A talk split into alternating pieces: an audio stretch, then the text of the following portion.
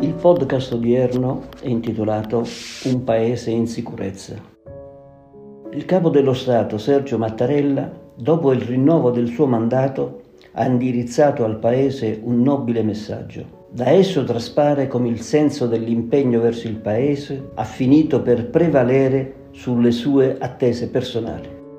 Il richiamo al dovere e alla responsabilità è un esempio che i politici e la classe dirigente debbono tenere da conto in un anno particolarmente delicato che ci condurrà alle elezioni del 2023.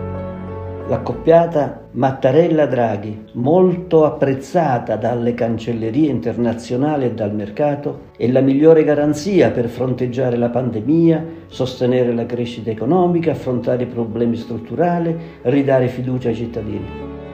Da pensiero il sistema dei partiti, che dopo i numerosi passi falsi di questi giorni e l'ombra buttata sulla democrazia rappresentativa, dovrebbe autodeterminarsi a sostenere, senza bizantinismi e manovre tattiche, l'azione di governo. Su una certezza in ogni caso si può fare affidamento, il presidente Draghi, superata la fase del vogliamoci bene, precedente alla recente elezione del capo dello Stato, governerà con maggiore e più decisa determinazione per rispettare gli impegni presi a livello europeo e non fare perdere al Paese la credibilità guadagnata. Il PNRR prevede investimenti per 220 miliardi di euro che possono dare una svolta all'economia. Questi fondi sono stati messi a disposizione dall'Europa a patto che si rispettino alcuni paletti, tra cui, e soprattutto, le riforme di cui si parla da almeno 30 anni. Riforma degli appalti, della burocrazia, del fisco, della concorrenza e del CSM. Esse sicuramente si trovano in primaria evidenza nell'agenda del governo.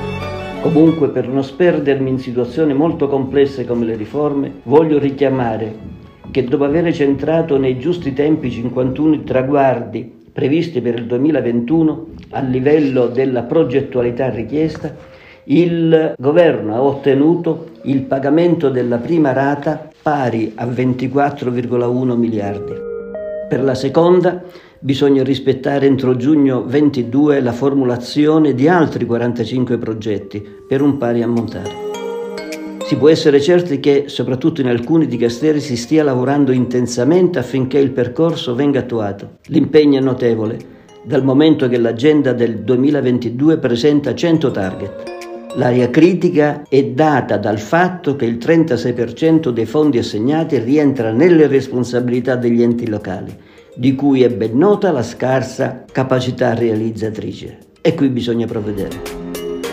In questo quadro complesso troviamo incoraggiamento, se non altro a livello di leadership, nelle parole espresse da Eugenio Scalfari sulla Repubblica del 31 gennaio. Sabato è stata una grande giornata politica, dice Scalfari. Abbiamo di nuovo al Quirinale un Presidente della Repubblica che ha tutte le qualità necessarie per essere l'arbitro della partita quotidiana tra i tre poteri costituzionali, legislativo, esecutivo, giudiziario, e tra le parti politiche, ciascuna con una visione propria del bene comune.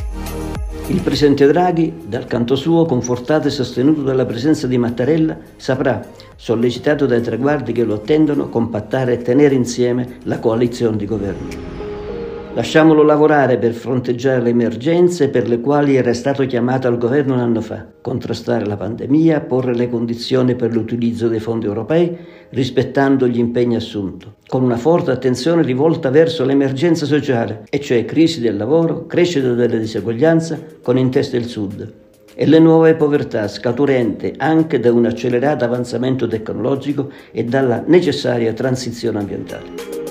L'impegno è enorme, non aiutato certamente dal crescente costo dell'energia, dalla montante inflazione e da un quadro internazionale che non volge al bello, considerando soprattutto la tensione in Ucraina.